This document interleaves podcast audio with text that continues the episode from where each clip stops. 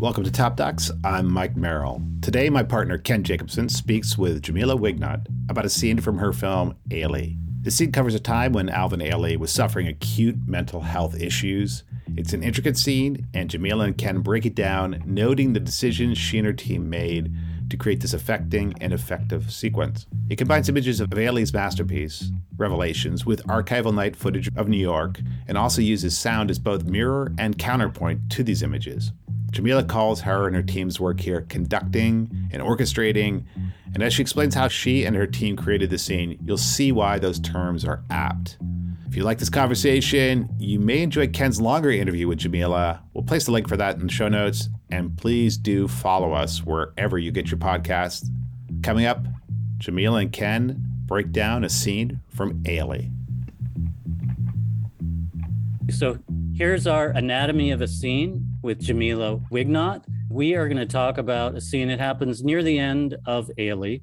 What we see is a montage of shots of the streets of New York. There's the whir of lights, there's people, cars, buildings. And the voice you hear is Alvin Ailey essentially narrating these images. Ambulance is taking me away. The whirling sound of sirens my mother on one hand holding my hand, ripping through the city, ripping at 7 o'clock in the morning through the noise of the city where everybody else is going to work. My mind confused and fraught at arriving finally at some place and not knowing where the hell I was. A mental institution. The mental institution that I had been moving toward for the last several months. That is the voice of Alvin Ailey describing how he was taken to a mental institution. Jamila, can you just talk about how you've got this audio tape and you don't, but you don't have any images to go with it, how you created the montage to go with this, and just what your creative process was during this part of the sequence? This part of the sequence is actually one of the earliest scenes that we cut because it was actually something that we cut when we were still doing fundraising and we were wanting to you know explore this very i think unknown part of ailey's story. So we have this incredibly revealing dialogue that he provides chronicling his own experience of extreme disorientation. He doesn't really know what's going on and we first found this wonderful footage. All of this is footage actually that's Jonas Mekas footage of New York streets. So I think in that idea of us being able to tap into an ancestral memory of the Black experience for some of Ailey's works, we also, throughout the film, resource archive that sort of taps into, I would argue, an ancestral experience of the queer experience, an ancestral experience of, you know, New York. We very much were guided by this idea of point of view we wanted to create a scene in which words are saying one thing and then the images are allowing us to sort of mirror and imagine the the experience of his disorientation in this moment. So very short shots everything is a little bit frantic the speeds sort of speed up and slow down time is erratic and then the other wonderful thing about this scene was once we began working with our composer and our sound designer, there was another wonderful layer of texture, which really came through, especially seeing it on the big screen. This texture of sound also being slightly off. Sounds are sometimes happening before you hear him mention a word, or sometimes after. The sound is not literal either. You hear the sound of a fire truck, you know, a broom sweeping or, or, shovel, you know, shoveling horn blast that happens not when we see a shot of a fire truck, but when we see a plane overhead. And then sometimes sound is muted. And then other times there's just for no reason very sharp sound. So you hear the sound of um, ice and it's very acute. And then everything is very muted. And then this kind of coursing composing that we had where there's this kind of sense of a kind of current that's running. And so really this is a scene where we have, I feel like, various instruments, and what you're trying to do is create a rhythm because Alvin Ailey's storytelling in these audio cassettes has a specific rhythm. You have to find a piece of music that then adds another layer of rhythm. The editing has to have a specific kind of rhythm. And when you're working with archival material, that means you're then locked into a rhythm that's baked into the actual archive itself. My editor and I kept saying there's a kind of symphony. it's almost like an opera that you're a conductor and you're and you're orchestrating all these different parts and all getting really at the essence. So there was even, I think, at one point, more of Alvin Ailey talking in this scene. And eventually, as the visual images start to supply one layer of emotional experiences, the sound design and score supply another layer, you realize that some of the specific things he's saying can be taken out because they're almost like scaffolding. And you can just get at almost a kind of like a poetic approach to language where he is just sort of saying the most meaningful things and then the rest is all being supported through visuals and, and sound and then you add in a new element uh, as we'll hear in a moment the sound effects kind of go away from the city noise and then we see several shots from one of these incredible black and white versions of Revelations. And then we hear in voiceover Bill T. Jones. It's a pretty long clip. It starts as voiceover, and then where he says, I believe, you'll hear that first. And then midway through, cuts to Bill in his sit down interview with you. And then for the last part of his interview, you cut back to Revelations. However, this time, footage of what I would call the signature movement of Ailey dancing toward the camera is reversed. So he's moving away from the camera. So I'm going to play this through Bill's entire soundbite. I believe that there is always something, one's gift, one's genius separates one from his colleagues, his community. I believe that he had that demon, that demon that says that if I have gotten this far, it's because I have pulled one over on somebody and that any day now I'm going to be found out. I think it's kind of something like a self-loathing that comes with uh, not uh, feeling worthy, even though you've proven it. If you look at Revelations, it's one of the great dancers of the 20th century.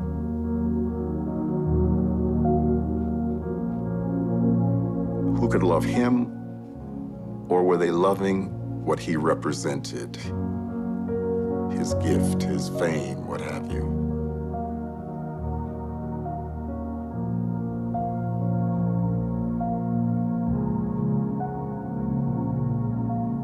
Who could love him?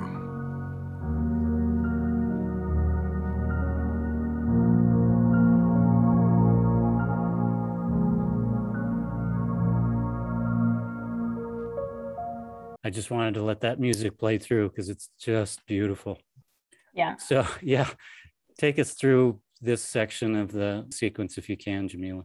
So, here in this section, we basically want to juxtapose Ailey's masterpiece against this kind of lowest moment in his life. And I should say straight off the bat, I had two extraordinary editors who worked with me on this scene, actually. Annukka Lilja, the main editor of Ailey, and then my husband Adam Kernitz pitched in a little bit and did some editing. So I want to give credit to editors because there's so much beauty in terms of pacing and rhythm and poetry in this that is absolutely an extension of their real gifts. But yes, we start with Revelations, and actually, we use in this scene the sort of highest quality version of this film, which is The Lamp Unto My Feet, 1962 filming of Revelations. But we actually chose to use this kind of deteriorated VHS copy. So there's sort of lines that come through it because, again, we're getting at this idea of something, as Mary Barnett says, Alvin isn't well. Something is not right here. And you start at a moment where you have this great part of Revelations, because a theme of Revelations is community and then personal anguish. That's in that dance. And so all the dancers are there together collectively, outstretched arms, reaching for something beyond their reach, right? And then the dancers separate, and it's just Alvin Ailey by himself down in a crouch in this expression of loneliness and isolation as we hear Bill T. Jones begin to kind of speculate. So that dance moment and that deteriorated archive really spoke to this moment. We come up on Bill T. Jones as he continues his thoughts because it's lovely to see him on camera and connect with him in this moment in terms of what he's communicating. And then we come back to the solo, which Ailey performs, which is the only recorded footage of him dancing alone. It is uh, Sinner Man in Revelations, which is now danced by three men. At this point in time, the company was so small that only Mr. Ailey danced it.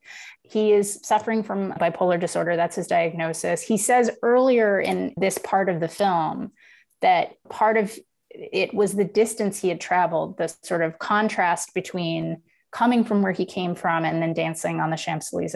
And there is something he can't reconcile about that. He says that earlier in this part of the film. We wanted to show this kind of, again, disorientation and choosing to run the dance backward was just an intriguing way of experiencing him anew in this moment. And it's very interesting as you watch, especially in these sort of Lester Horton technique backbends that he's doing, when you slow the footage down and when you run it in reverse, you can really examine the total commitment he has in that moment to expressing whatever it is inside of him. I mean, his head looks like it actually hits the ground. At one point, it doesn't, but that's how low he's coming to the ground. And so there's a sense of him just opening all of himself, opening every vein and pouring out all that's in him in this dance moment. That when you ran it backwards, you actually saw something of this sacrifice, I guess I would say, that he's participating in that moment.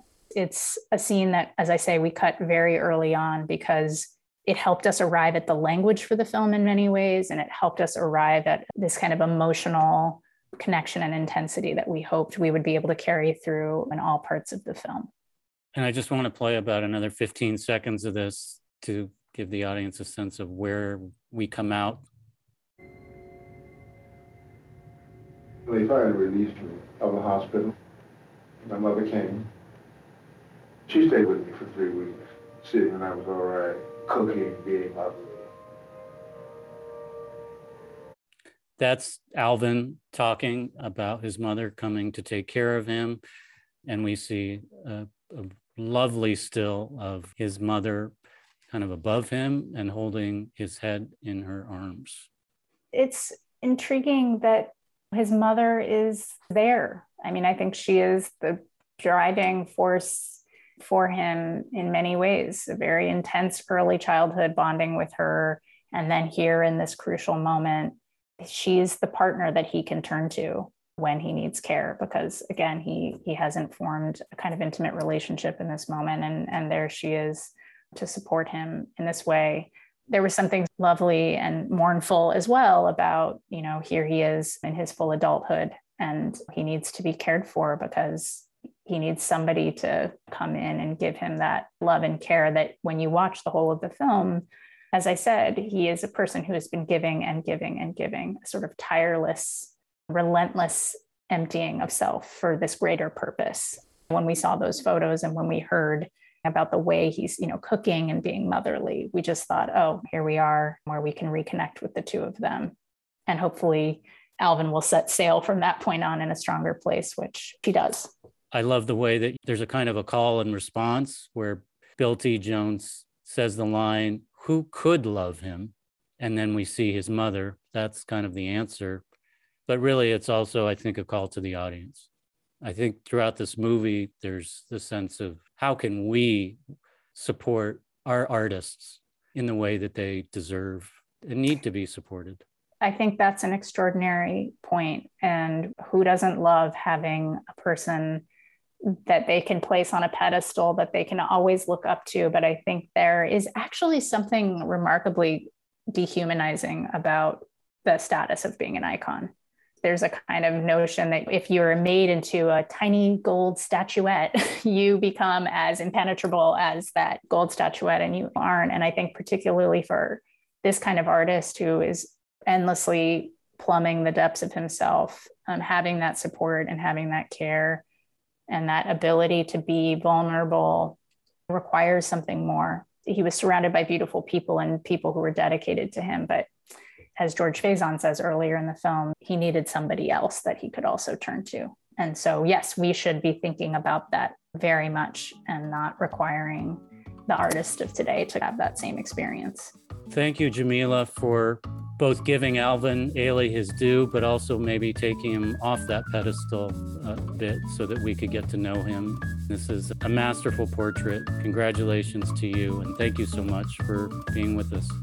Thank you so much. And um, thank you for all of your thought and care in pulling this together. I really appreciate speaking with you.